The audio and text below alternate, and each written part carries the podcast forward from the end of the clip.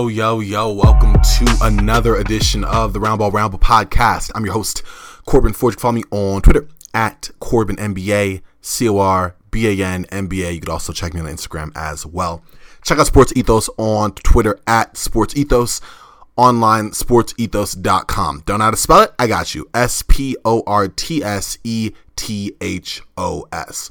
Fantasy basketball is here, and so is the Sports Ethos Draft Guide. All the content you need to get ahead on your fantasy league is there, so definitely make sure to tune in on that, as well as, of course, the content that they have aside from that, including, work from yours truly. So, again, one more time, sportsethos.com, on Twitter at sportsethos. Y'all, we are entering day 3 of NBA basketball. Crazy to think that. Waited so long. Offseason felt like forever this year, and all of a sudden, boom, boom, boom, here we have all the games. So we're going to recap them, get you set up for tonight's action, and yeah, we're just kind of go from there. Excited to definitely rock it here with you. First solo episode here of the 2023-2024 season, and so we got to start on the 24th. That was Tuesday. That was opening night. Not official opening night. I tend to think that the league pass opening night, where basically every other team minus 2 plays, I think that's like the official opening night. But we had 2 games on Tuesday the 24th.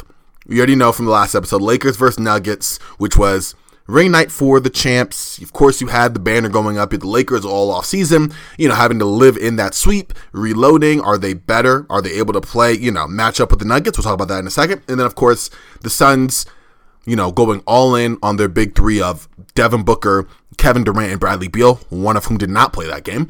Meanwhile, the Warriors end up picking up one of the Suns' castaways in Chris Paul as they reload to try to go back and get another ring with an old vet timeline. Like, forget the whole 2 timeline stuff. They went all in on the old. So they matched up in a fun game. So we'll start with those 2, then go down the line with the rest of these games here. Start with the Lakers and Nuggets.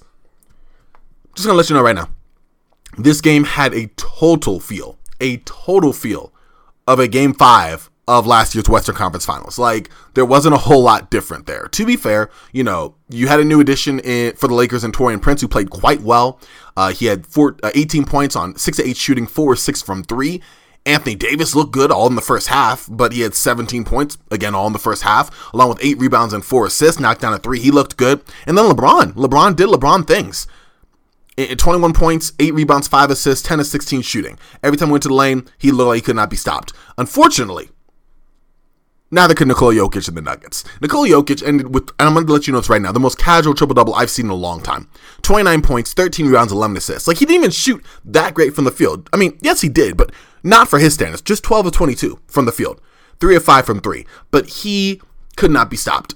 He was making AD look like AD wasn't a defender. And that was AD's arguably one of the best defenders in the league. Top 5 for certain. I'd say top 3. And he ain't 3. But that besides the point, it didn't really matter against Jokic. He might have just been any other player. And let me tell you, that didn't help when AD was out, because then it became any other player. And also, I think the Lakers, just in general, can't defend the Nuggets. Like, the Nuggets, they aren't a rival for this Lakers team. I'm going to say this right now. I think the Nuggets are a measuring stick for this Lakers team. Because against Denver, the Lakers can either score consistently or defend consistently, but they can't do both. It's not something that you see happen. It didn't happen in this game either. The Nuggets went on a huge run in the first half, led by 14 the first quarter, rather. Lakers would come back. Nuggets would come back, and Lakers tried to come back and chip away. Nuggets come back again. Like I said, Nuggets fed off the emotion. They had an early 18-point lead. Ebb and flow all throughout the game. Lakers got within 3 points in the fourth quarter, but honestly, Nuggets control the whole game.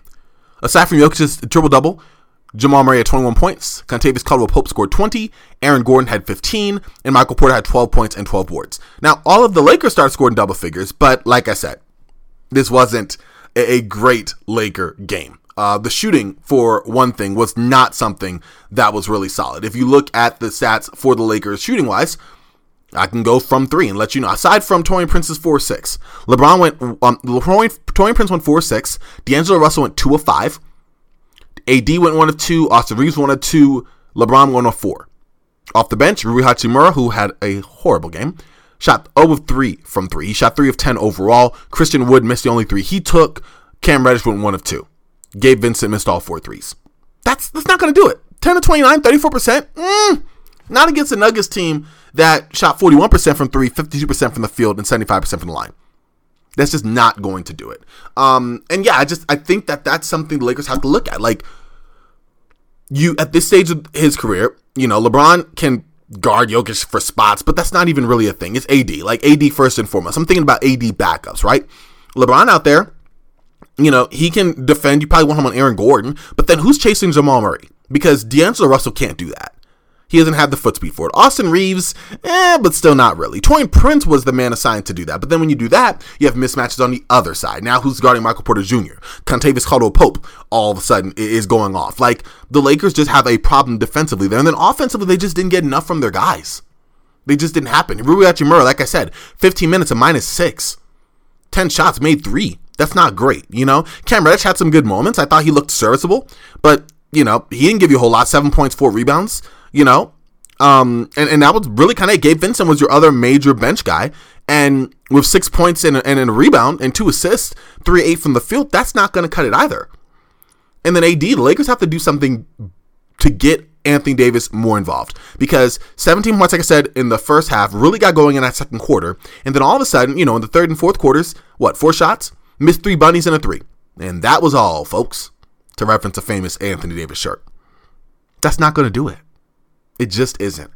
The Nuggets, man, they rolling. I thought their bench would be a problem, and to be fair, I mean, only Christian Brown and Reggie Jackson got more than 15 minutes off the bench, but Zeke Naji got some good time, didn't do a whole lot there, but he did. Reggie Jackson looked good. You know, 8 3-and-1's not going to stand out, but he played well with Jokic. He shot the ball pretty decently, and Christian Brown did Christian Brown things, you know. 5 points, 3 rebounds, you know, had a nice block. Like, the Nuggets are rolling. They're just... They're the team to beat. They are the team that Western Conference units should be measuring themselves against. And there really is no conversation about that at all. The Suns and Warriors was a fun matchup for sure. This was actually Kevin Durant's first game back in the Chase Center since 2019. Remember, he had 3 great seasons with the Warriors, 2 of them turning out in championships. Yeah, this was really something different. I couldn't believe it's been that long, to be honest with you.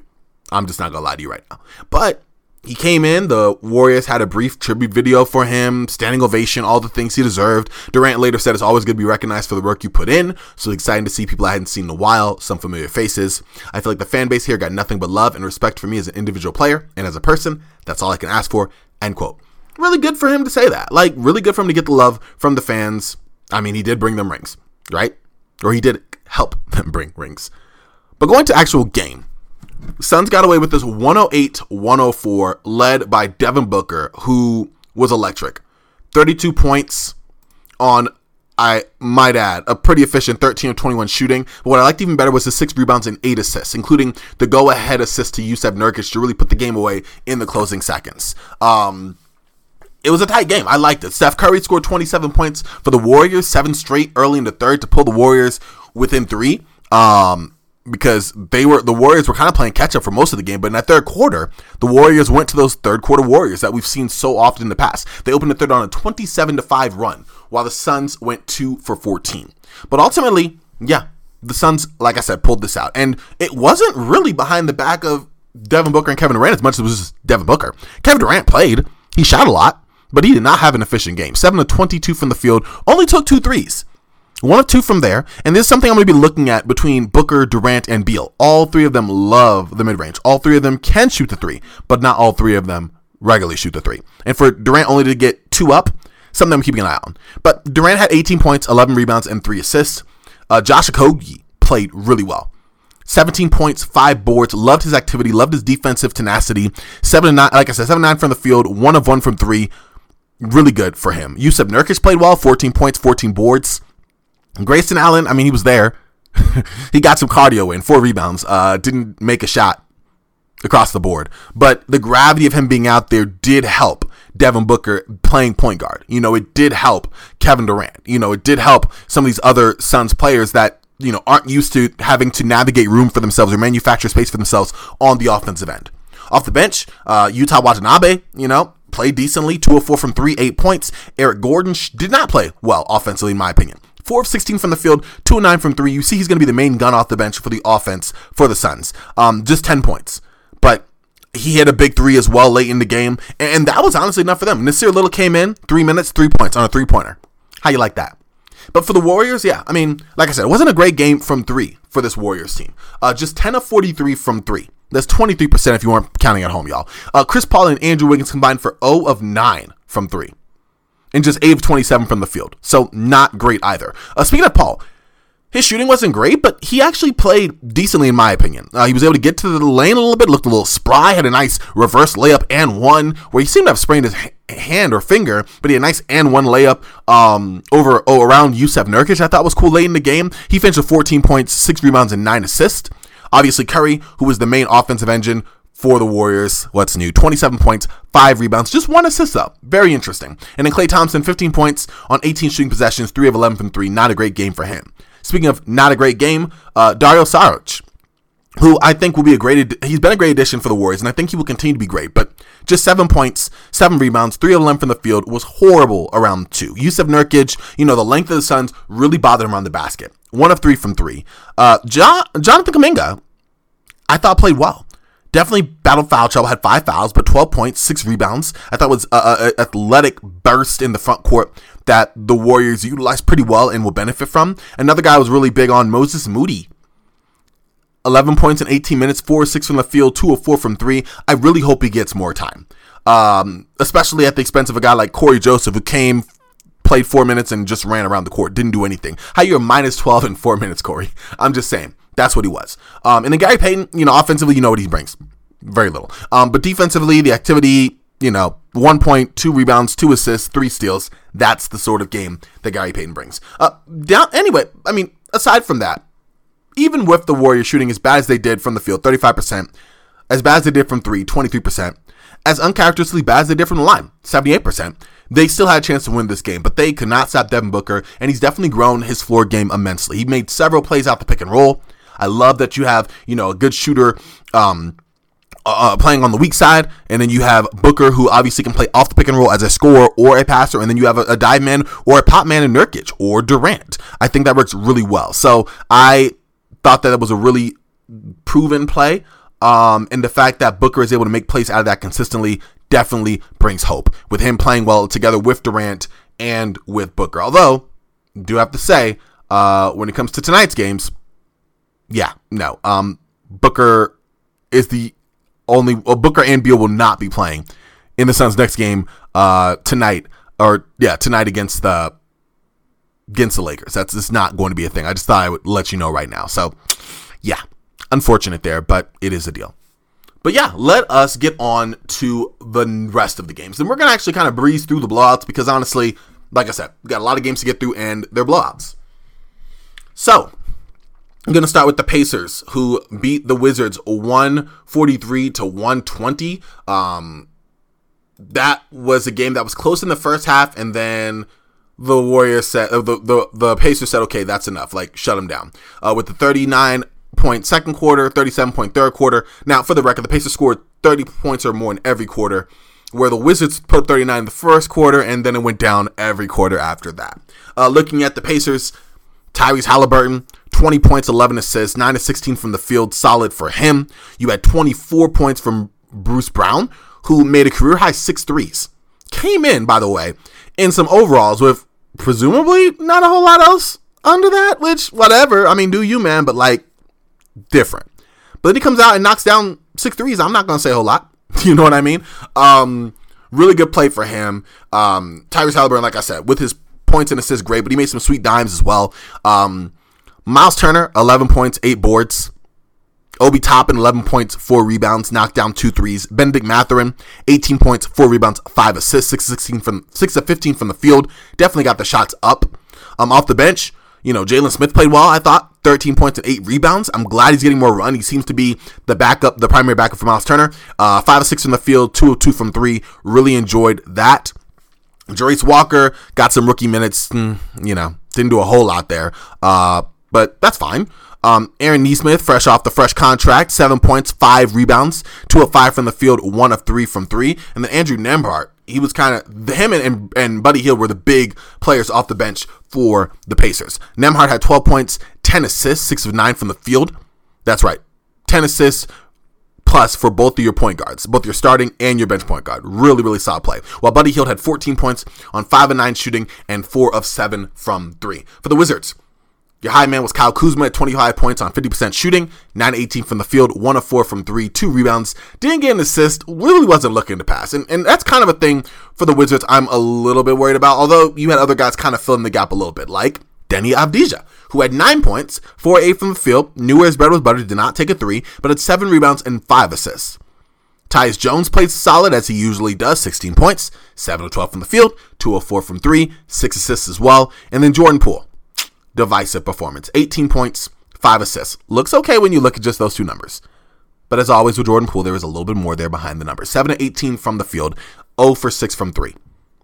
Ice cold, you know, as the game continued to go on. Just not very solid there. Also, the rotations for the Wizards are kind of weird. Danilo Gallinari played 17 minutes as the backup 5, 16 points, 4 of 7 from the field, 2 of 2 from 3, 6 from the free throw line. He did that because Daniel Gafford was plagued with foul trouble all game, finished a -23, mustered up just 6 points and 5 boards.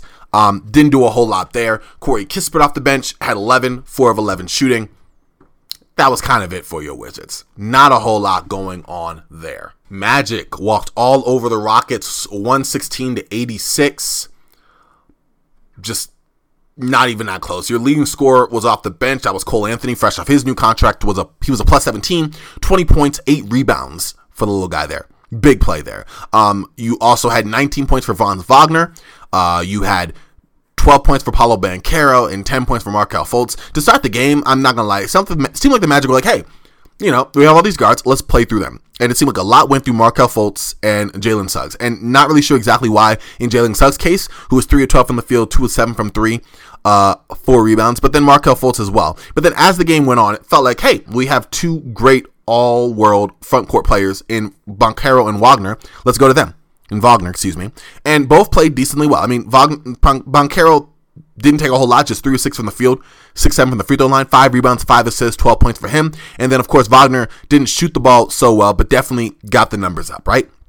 Off the bench, Jonathan Isaac. Yep, that's not a typo. Jonathan Isaac had a nice dunk, made a good block on a Jalen Green jam that he had no business attempting to take, but Jonathan Isaac reminded him that he had no business attempting to take that because he went and blocked that just clean out. It's a nice play. He had 11 points, 4 rebounds there. Aside from him, Joe Ingles played 18 minutes, 4 rebounds, 5 assists. Playing like the old man that he is. Gary Harris had 11 points on an efficient 5 of 8 shooting with 5 rebounds as well. For the Rockets, a lot of misses. Just 40% from the field, 35% from 3. Not bad, but 60% from the free throw line is not going to win a lot of games. I was really high, and I'm still high on Jabari Smith Jr. I really thought he would be most improved player of the year this season. Did not come off to that start this first game. 7 points, 5 rebounds, 3 of 9 from the field, 0 of 4 from 3.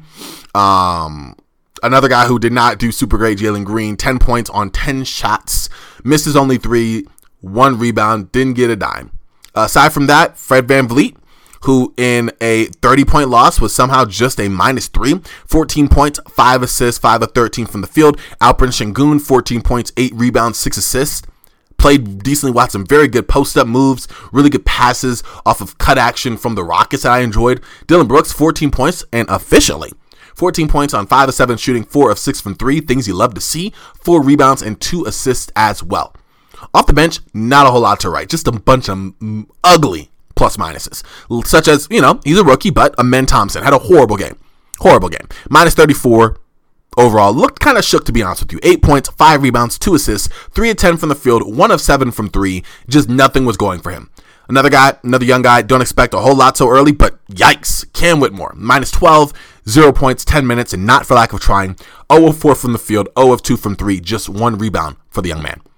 And that was really it for the bench. I'm not even going to lie to you. Jock Landale got some time. Jae'Sean Tate got some time. And Jeff Green got some time. But, like, they didn't do anything with that time. A combined 11 points for all of them. So, you know, not super great there. But hey, it's a young season. I do think, though, and might be in the minority, but maybe some of these bad teams that looked intriguing, like, hey, they might be something different. Maybe they're just going to be bad teams.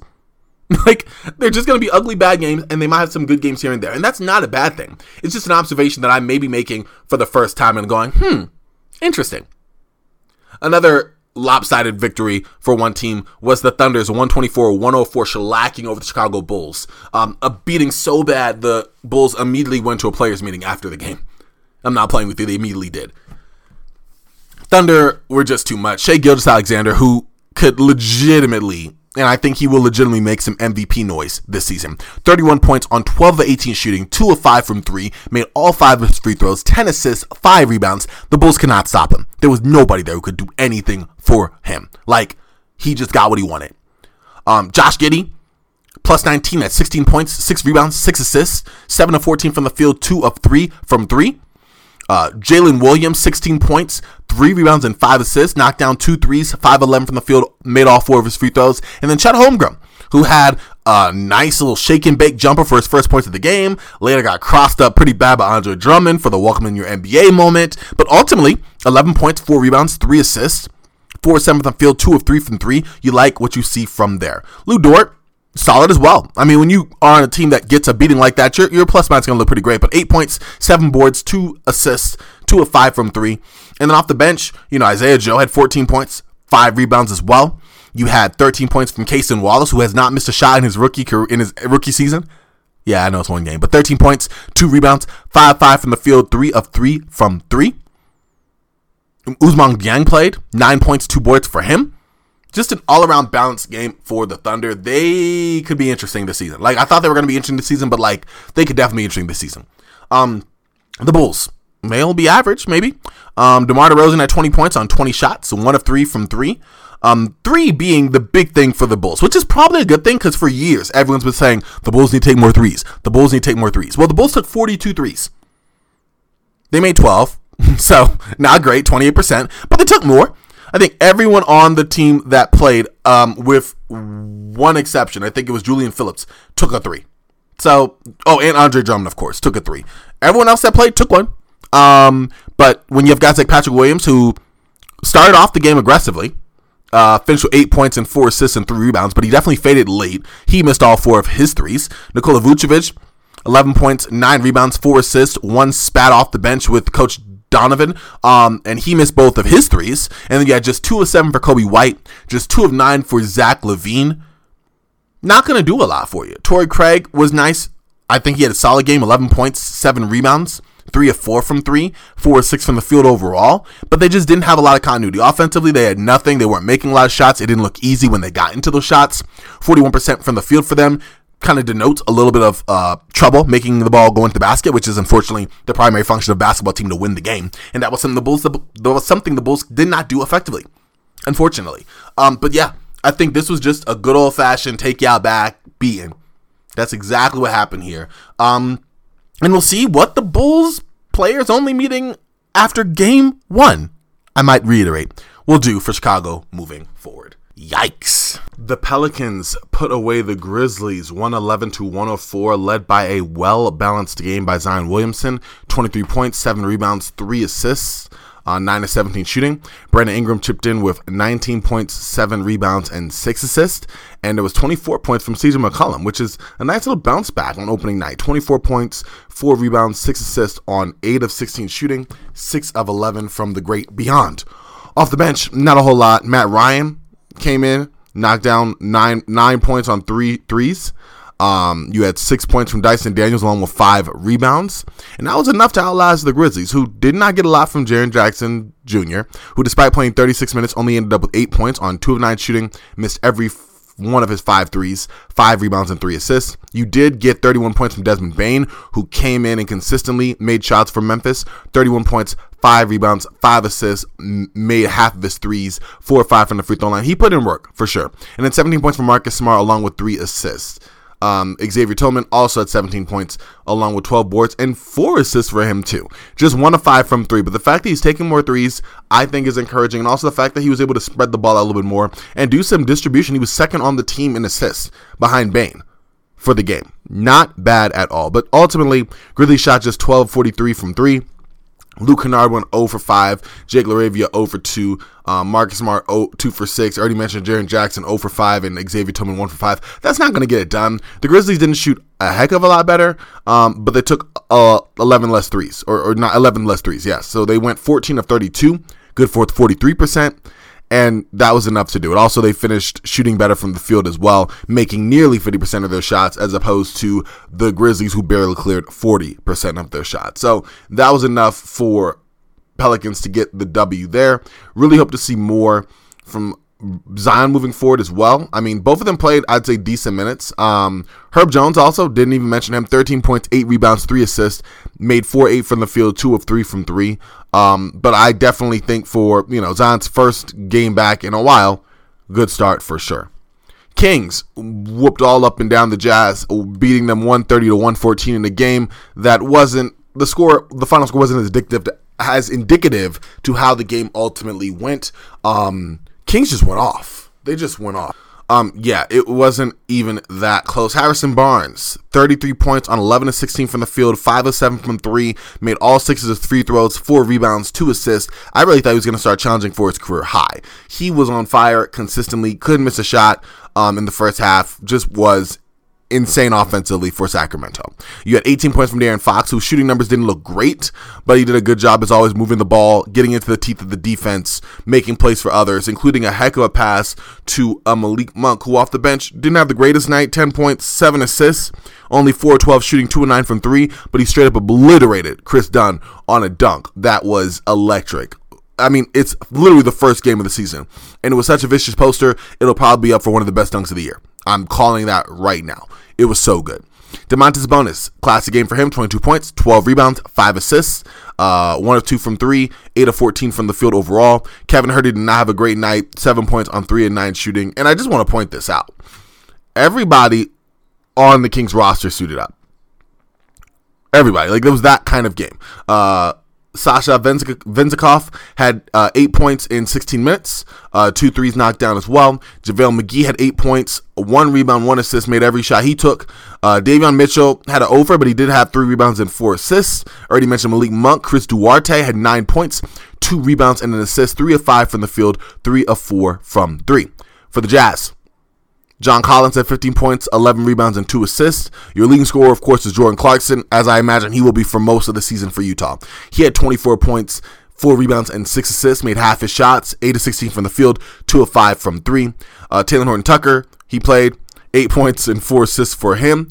Larry Markkanen didn't have the most efficient game, 19 points on 16 shooting possessions, but he also had 10 boards as well. And then Walker Kessler, 8 points, 8 rebounds, only 1 block, surprising to see. Off the bench, not a whole lot going on there. Colin Sexton had 9 points on 9 shots, 0-2 from 3. Chris Dunn, minus 16. He was not great that game. 8 points, 1 rebound, 2 assists. Ochai Agbaji, only 5 points, 3 rebounds, but he had a heck of a thunderous slam in the game for the Jazz. And then Keontae George, he got some run as well. 19 minutes, he had 8 points, 2 rebounds, and 2 assists. The Jazz, listen, they are right up next to the team I'm about to talk about here next, where, listen, they have some encouraging players that I look forward to watching, but they're going to be a bad team. Like, that's just the long and short of it. It's just going to be what it's going to be. And what that is not super great. Going to the next team that is also not super great, that I'm intrigued by in general, is the Portland Trailblazers, who got walloped by the Clippers 123 to 111. Again, final score not as indicative as how the results were, but this was a blowout for the Clippers, and it was early. Clippers jumped out on top. Russell Westbrook, got to point him out. He had a heck of a game, a bunch of dunks early. He did a good job of getting into the lane, making beautiful passes. He had a nice kick out in the corner to Kawhi Leonard for a three. He had a nice drop down pass. He is so good at those. To Ivica Zubac for a finish. He had 11 points, 5 rebounds, 13 assists, 5 of 8 from the field, 1 of 2 from 3. Just an efficient floor game for him. He was a plus 30 to lead the Clippers.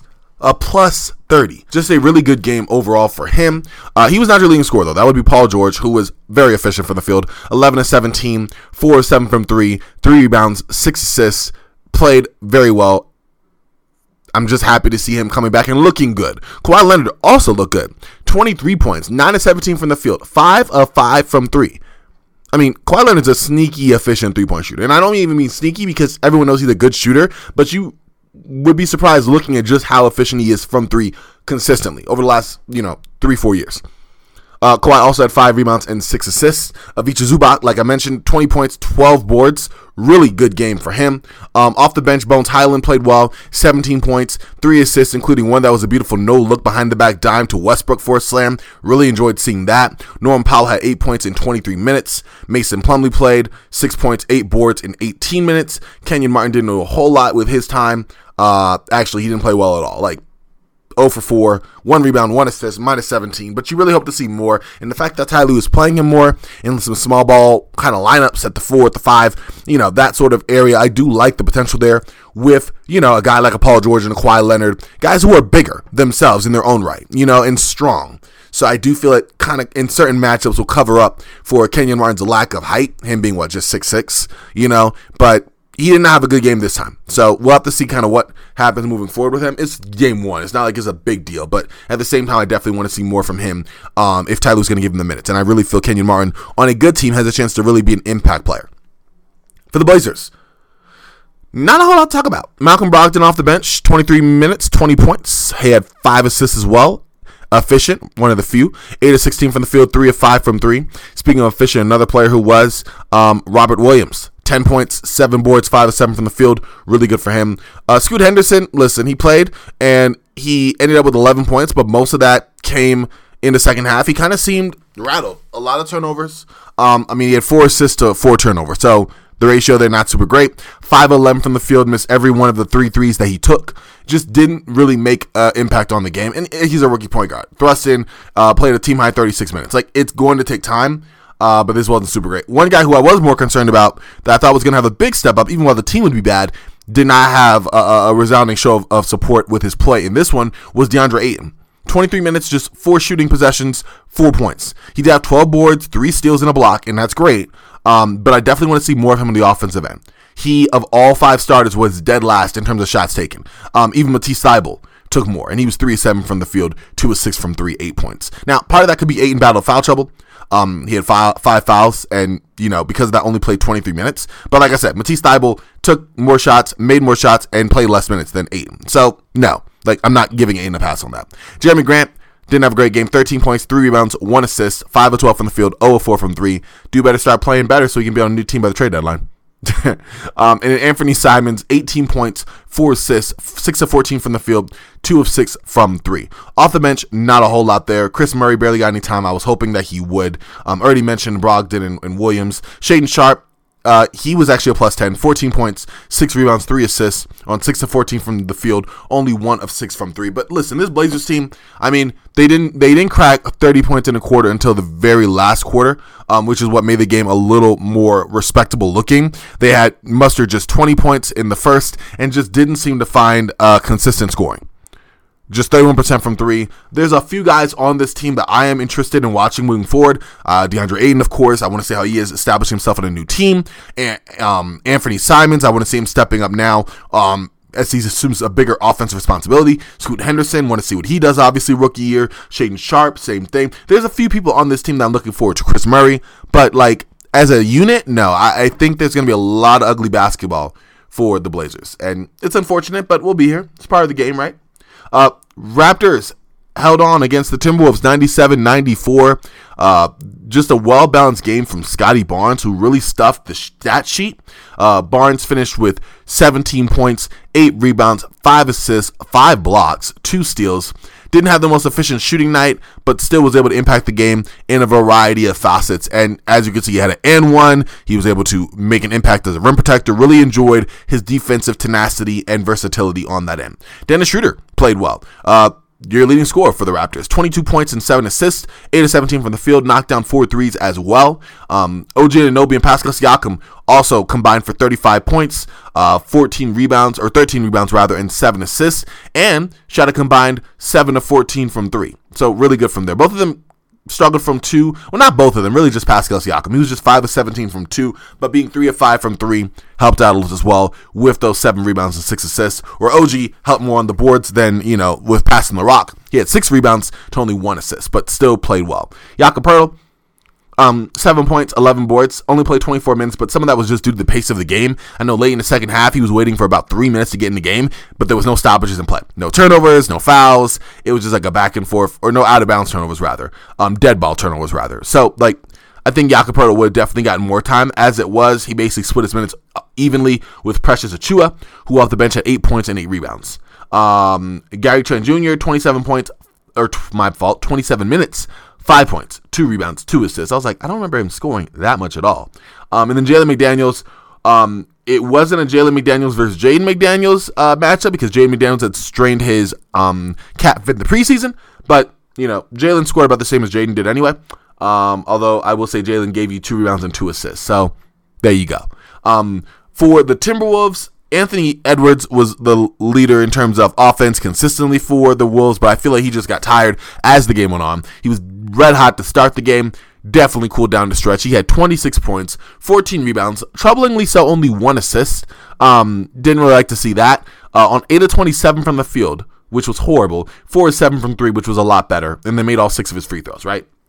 19 points for Karl-Anthony Towns along with 10 boards, 15 points for Rudy Gobert along with 13 boards. Mike Conley played 31 minutes and 11 points, 4 rebounds, 3 assists. I didn't really feel like he had and not that Mike Conley's the kind of guy to really put his stamp on the game and take control like that, but I definitely felt like he could have exerted a little more in terms of getting the ball involved. And, you know, they played a lot more through Anthony Edwards, but I definitely feel like Mike Conley could have been a little bit more than a floor spacer, of which he didn't really do that great of a job, only 1 of 4 from 3.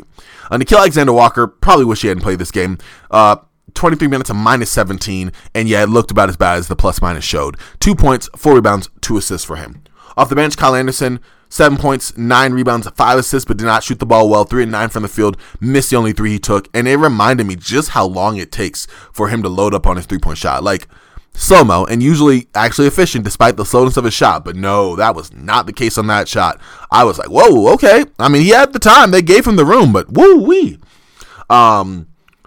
Naz Reid, 10 points, 4 boards in 24 minutes, and then Shake Milton, 21 minutes, 4 points. Like, it was definitely a tight rotation that was ran by the Wolves with only 4 guys off the bench getting run. So, interesting, but though, Raptors were able to hold out to win. Definitely want to see how the Wolves continue to move forward. I liked that Towns got almost as many shots as Edwards. I really think getting Towns the ball and asserting himself more will be big. He wasn't efficient this game, but there's hope, right? And then Rudy Gobert, I thought, had a solid game as well, although there was an ill-advised post-up late in the game that he wanted, that Towns tried to give him, that Towns tried to feed him on the turn to a turnover and a Raptors score to put the Raptors ahead for good. I didn't like that play at all. Like, Rudy Gobert, you're not that guy. Stick to your strengths. But still, that was solid for him. So, happy to see that. The Celtics beat the Knicks in a fun game for Kristaps Porzingis, who was just on one all game for Boston, especially in the first quarter, but he made his impact throughout. He finished with 30 points, 8 rebounds, 4 blocks, 8 of 15 from the field, 5 of 9 from 3. Really played like the unicorn moniker that he earned early in his career. Jason Tatum had 34 points, 11 rebounds, and 4 assists, while Derek White contributed with 12 points, 6 rebounds, and 2 assists. Wasn't a great game for Jrue Holiday. Just 9 points, 4 boards, 2 assists, 4 of 10 from the field, 1 of 5 from 3. And honestly, he didn't have to shoot that much. I thought the Boston had enough balance among, of course, Porzingis and Tatum. And then Brown, of course, took shots as well that he didn't need to, so he could have been a little bit more efficient, but hey, you know, he still played decently well. One guy who did not, in my opinion, was Jaylen Brown. 11 points, 6 rebounds, 5 assists, a pretty big turnover late in the game, 4 of 11 from the field, 0 of 4 from 3. I saw the Twitter text like, he hasn't improved anything, or, you know, he still can't dribble his left hand, and that last part might be true, but like, I just feel it wasn't a great game for him. I'm not using that as, like, a denouncement of his entire offseason regimen and preseason routine and everything, but, like, it didn't look super great. Besides, though, I mean, even with Boston, with his numbers being as bad as they were on a statistical standpoint, like, he played with a lot of starters. They did make impactful gains throughout the game, and he finished a +8. So the plus-minus isn't always obviously indicative of, like, great play. But Brown was on lineups that succeeded for Boston throughout this game. Also, the bench for Boston just kind of sucked. Only 4 guys played. Sam Hauser, Al Horford, Luke Cornett, and Peyton Pritchard all combined for 12 points. So 4 people, 12 points, and really just 2 of them scored. So that should tell you a little bit more from there. Hauser contributed 2 rebounds, and that was that for him. Horford gave you 8 points and 7 rebounds, 3 of 4 from the field, 2 of 3 from three, and that was it for him. That was actually pretty good. Luke Cornett came, he saw, he grabbed a board, 2 assists. That's it. And then Peyton Pritchard, fresh off the new contract, did not play like one that has one. He had 4 points, a rebound, and assist, 1 of 4 shooting, 0 of 3 from 3. Only 11 minutes, though. It was definitely, like I said, a tight rotation for Coach Joe Mazzulla. As for the Knicks, I mean, they shot better from 3, 18 of 41. They definitely got them up, but that was because they were just abysmal. Anything from anywhere else. They were 14 of 26 from the free throw line. If they had cashed in a few more of those free throws, they probably would have won the game. They also were abysmal from 2. They could not shoot a 2-point shot to save their lives. 36 of 97. That's 37%, folks. I am not good at math, but I know that's not great. Julius Randle, 5 of 22. Jalen Brunson, 6 of 21. RJ Barrett, 8 of 20. Like, these are all below 50%. Right? Dante DiVincenzo, 0 of 4. Mitchell Robinson, 1 of 4. And then you had some better shooting. Isaiah Hartenstein, 3 of 4. Quentin Grimes, 4 of 7. Emmanuel Quickley, 7 of 11. And then Quickley was also 5 of 7 from 3. Josh Hart, although he shot just 2 of 4 from the field, he shot 2 of 4 from 3. Quentin Grimes, 3 of 6. RJ Barrett, 2 of 5. And then 3 of 8 for both Jalen Brunson and Julius Randle. So the threes helped them out. And that really got going in the second half. I mean, the second quarter on, as they realized, like, okay, hey, we're not going to be able to finish around the basket. Let's start bombing away. The leading scorer was RJ Barrett, which is good to see. I mean, at this point, RJ, I don't have hopes of him being like a number one guy, even really a number two guy. I think he's going to be like more of an ancillary number three Andrew Wiggins type player. But if he can do more of that, I mean, 24, 3 and 2 actually is like Timberwolves Andrew Wiggins numbers if you think about it. But fine, 8 of 20 from the field, 2 of 5 from 3, 6-7 from the free throw line. Like, my hope in Barrett is definitely waned, but like, he can still be a productive player, and I would say he has been, just not worth the contract that maybe he's gotten, but like, productive. Really good to see there. Julius Randle, geez, though, like 14 points, 11 boards, and 7 assists looks good, but 5 of 22, like, at what point do you go, hey, I'm just don't have it tonight? Obviously, it took Randle 22 shots to get there, and then the time ran out. So there you go with that. Cavs beat the Nets 114 to 113. Nets had a chance to win at the very end, but Cam Thomas missed a tough shot. And mind you, it's hard to really blame Cam Thomas, who set a rookie record, or not a rookie record, an NBA record, a Nets record for player off the bench in season debut. Most points scored, 36 points. That was a stuttered line, wasn't it? Most points scored by a player in their season debut off the bench. 36 points, 3 rebounds, 2 assists, 13 of 21 from the field, 2 of 5 from 3. He is a bucket. We know about Cam Thomas. The question is, what can he do outside of that? And, I mean, 3 rebounds, 2 assists, 1 steal, not a whole lot else. Like, obviously, he's just a scorer. And that's great, but it's going to limit his effectiveness in the game if he's not going to be able to do anything other than scoring. I think there definitely is a role for him there, but like, if he's trying to go for the minutes and the impact that he wants, it's not going to happen until he steps up and contributes in other facets of the game. And that didn't really happen for Brooklyn. But in this case, it didn't have to, because 36 points easily led the way for the Nets, who needed every one of those points. They had 20 points from Mikal Bridges, who had 6 rebounds and 4 assists as well, but only 12 shooting possessions, missed both of his threes, 8 and 9 from the field, so that's good. But like, as far as someone who's trying to be more of a high volume scorer, this wasn't a great step in the right direction. And other than that, you had 10 points from Dennis Smith Jr., 10 points from Dorian Finney-Smith, 12 points from Cam Johnson, and that was it for your double digit scoring, folks. That was it. Nick Claxton had 7 points, Ben Simmons had 4 points, 10 rebounds, and 9 assists, 4 points for Darren Sharp, 5 points for Royce O'Neal, and that was it for your scoring in general. So definitely wanted to see a little bit more there, and it wasn't like the Nets were terribly efficient, it wasn't like they were terribly inefficient, rather. They shot 50% from the field. They only made 9 threes, 9 to 27, that's good for 33%, but they needed what Cam Thomas brought to the table. But yeah, it didn't matter, because Cleveland still were able to claw themselves to a victory. Donovan Mitchell hit the game-sealing shot off of a failed flop, or you could say a flopped flop, by Cam Johnson.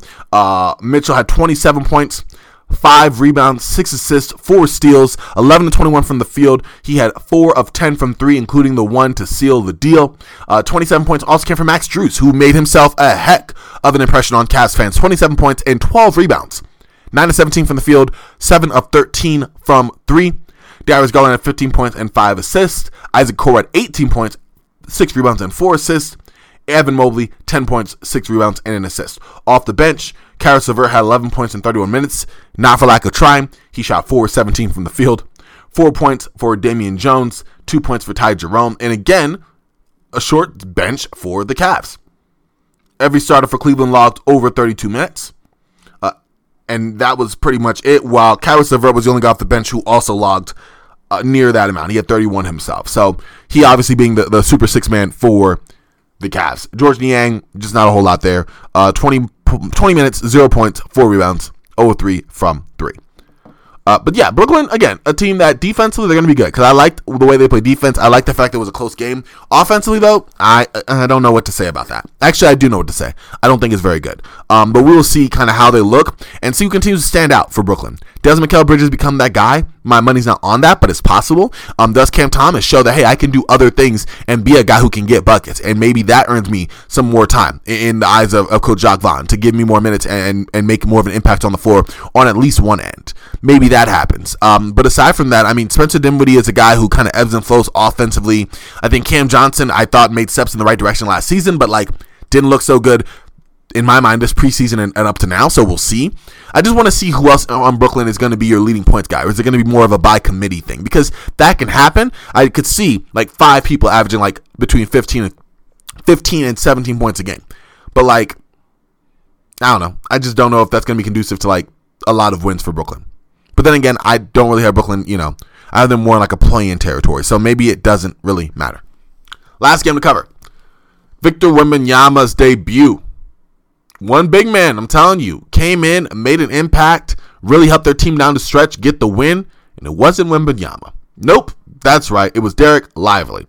16 points, 10 boards, a plus 20, a great pick and roll player to go alongside Luka Doncic. Constantly, you know, being able to get passes and finish inside, clean up misses and put back slams, really make an impact on the end of the floor. Only one block, but I thought he did good as a defender as well in the interior. Really well done by him. Luka Doncic started kind of slow in my mind, didn't have the best shooting numbers, 13-25 from the field, 3-11 from 3, 4-7 from the free throw line, but messed around and got himself a triple-double, the second of the first 2 nights of NBA basketball. He had 33 points, 13 rebounds, and 10 assists. Remember, Nikola Jokic got the first triple-double of the first 2 NBA season days, if you will. Kyrie Irving did not shoot the ball well, 10 of 24, 1 of 8 from 3, but the 1-3 that he did make came late in the fourth to really help the Mavericks take the lead for good. Irving had 22 points and 6 assists. Grant Williams played well. Going to be so many open threes for Grant off of penetration from either Kyrie or Luka, and as long as Grant can sit down and cash those in, he's going to be well worth the contract he got and an impactful player for the Mavericks. He had 17 points, 6 rebounds, 4 of 8 from 3, 6 of 11 overall. Max Kleba had 6 points and 7 boards as well. Derrick Jones Jr. played. Didn't do a whole lot with that time. Literally. He got some cardio in. Tim Hardaway Jr. off the bench, 17 points, 6 rebounds, 4 assists for him. Already mentioned Derek Lively. And then, of course, it was Josh Green, who had 11 points, 3 of 5 from the field, 2 of 2 from 3. Banked in a fun one that I saw. 2 rebounds and an assist. Aside from that, not a whole lot else going for the Mavericks. Short bench for them. Just Exum, Green, Seth Curry, and Lively and Hardaway getting minutes. And honestly, Exum and Curry got less than 10. So really, a lot of that went to their starters. And Derek Lively, who really got the majority of the minutes over Derrick Jones Jr. One thing I do worry about with these Mavericks is like if the passes aren't coming from either Luka Doncic or Kyrie Irving or to a lesser extent Tim Hardaway Jr., where are you getting your ball handling passing from? Because the Mavericks finished with 24 assists, which isn't super great. 24 assists on 47 made shots, and Luka, Kyrie, and Hardaway combined for 20 of those assists. Luka and Kyrie combining for 16 of those. So, like, not a whole lot else aside from their ball movement-wise, and you don't really have those players. I mean, I guess you want Dante Exum to maybe assume more of that. Seth Curry kind of has that in him. He's really more of a shooting guard. Max Kleber's not kind of that guy. Grant Williams, Derrick Jones Jr. Like, it's really going through your 2 primary ball handlers. But you want to have other guys. If those guys are off the floor, if they end up getting injured, like, I definitely wonder how this team looks, and I don't like what I'm thinking so far. Going to the Spurs, though. Wembanyama, listen. He struggled with foul trouble, struggled adjusting to the NBA game in terms of physicality from the defensive end, in my opinion, but he surged late. Made a bunch of clutch threes. He had 15 points, 5 rebounds, 2 assists. He had a block, 5 turnovers, which wasn't great. I already mentioned the 5 fouls, 3 of 5 from 3, 6 of 9 from the field. He played well, but the Spurs were definitely going more through their guards. Devin Vassell had 23 points, 5 rebounds, 3 assists, was cooking from mid-range. 9 of 17 from the field, a little less so from 3, 1 of 6. And then Keldon Johnson also played well. 17 points, 9 rebounds, 1 assist short of his career high, 7 assists, 7 of 15 from the field, 1 of 3 from 3. Jeremy Sohan, who played at the point, which, I mean, you have to kind of put it there, even though he's not a point, because you want to kind of get your best 5 players on the floor. He had 13 points, 8 rebounds, and 5 assists. And Zach Collins played well. 14 points, 5 rebounds, 3 assists, 6 of 10 from the field. Would have looked even better if he hadn't taken a 3, because he missed every one of the 4 threes that he attempted. But he did, and it was a thing that happened. Off the bench, Chetty Osman, 12 points, 2 rebounds, or 12 points, 2 assists. Had a nice reverse layup, made a couple of good threes. And then Trey Jones, who is really your only point guard on this Spurs team, even though Jeremy Sohan is like your nominal point guard starting, Trey Jones pretty much split the minutes, 16 points, 5 of 7 from the field, 2 of 3 from 3, 5 rebounds, 6 assists. I like the fact that he took threes. He hasn't really been a consistent three-point shooter in his career, but the fact he also took them like when players are going under on picks and like off the dribble, like he took those threes with confidence. I think it's a great step in the right direction for Jones as he continues to improve. He's not his brother as a shooter, but if he can get even closer to that area, I think it'll be great. And this game was a first sign of that, in my opinion. 7 points, 2 rebounds, and 2 assists for Malachi Branham, and that was pretty much it for the Spurs, who could not even get a shot attempt in the last 2 minutes. Like, they went away from Wembanyama for reasons only they know. The Mavericks' defense definitely tightened up, and the Spurs had a few more turnovers. For the record, the Spurs had 19 turnovers for the game. 33 assists, so still pretty good. Everyone who played for San Antonio got an assist, which is nice. But 19 turnovers, especially those late in the game, really came back to bite them, and Luka Doncic came up with a dagger 3, just coming up clutch to really put the Mavericks ahead for good. All right, y'all. So, games tonight, rather. 76ers will be playing the Milwaukee Bucks. That'll be a game to look at for sure. That is the season debut for both teams. And then the Lakers, fresh off of a loss against the Nuggets, will play the Suns, fresh off of a win against the Warriors. Those will be the only 2 games for tonight, so that'll be a short but fun Thursday night to look forward to. But that is it for this edition of Roundball Ramble. Want to thank you again for rocking with me here. Really appreciate you all. Check me out on Twitter at CorbinNBA, CorbinNBA. Check out Sports Ethos on Twitter at Sports Ethos. Thank y'all so much. And for myself, I am Frosty. Y'all stay frosty, and I'll talk to y'all real soon. All right, y'all.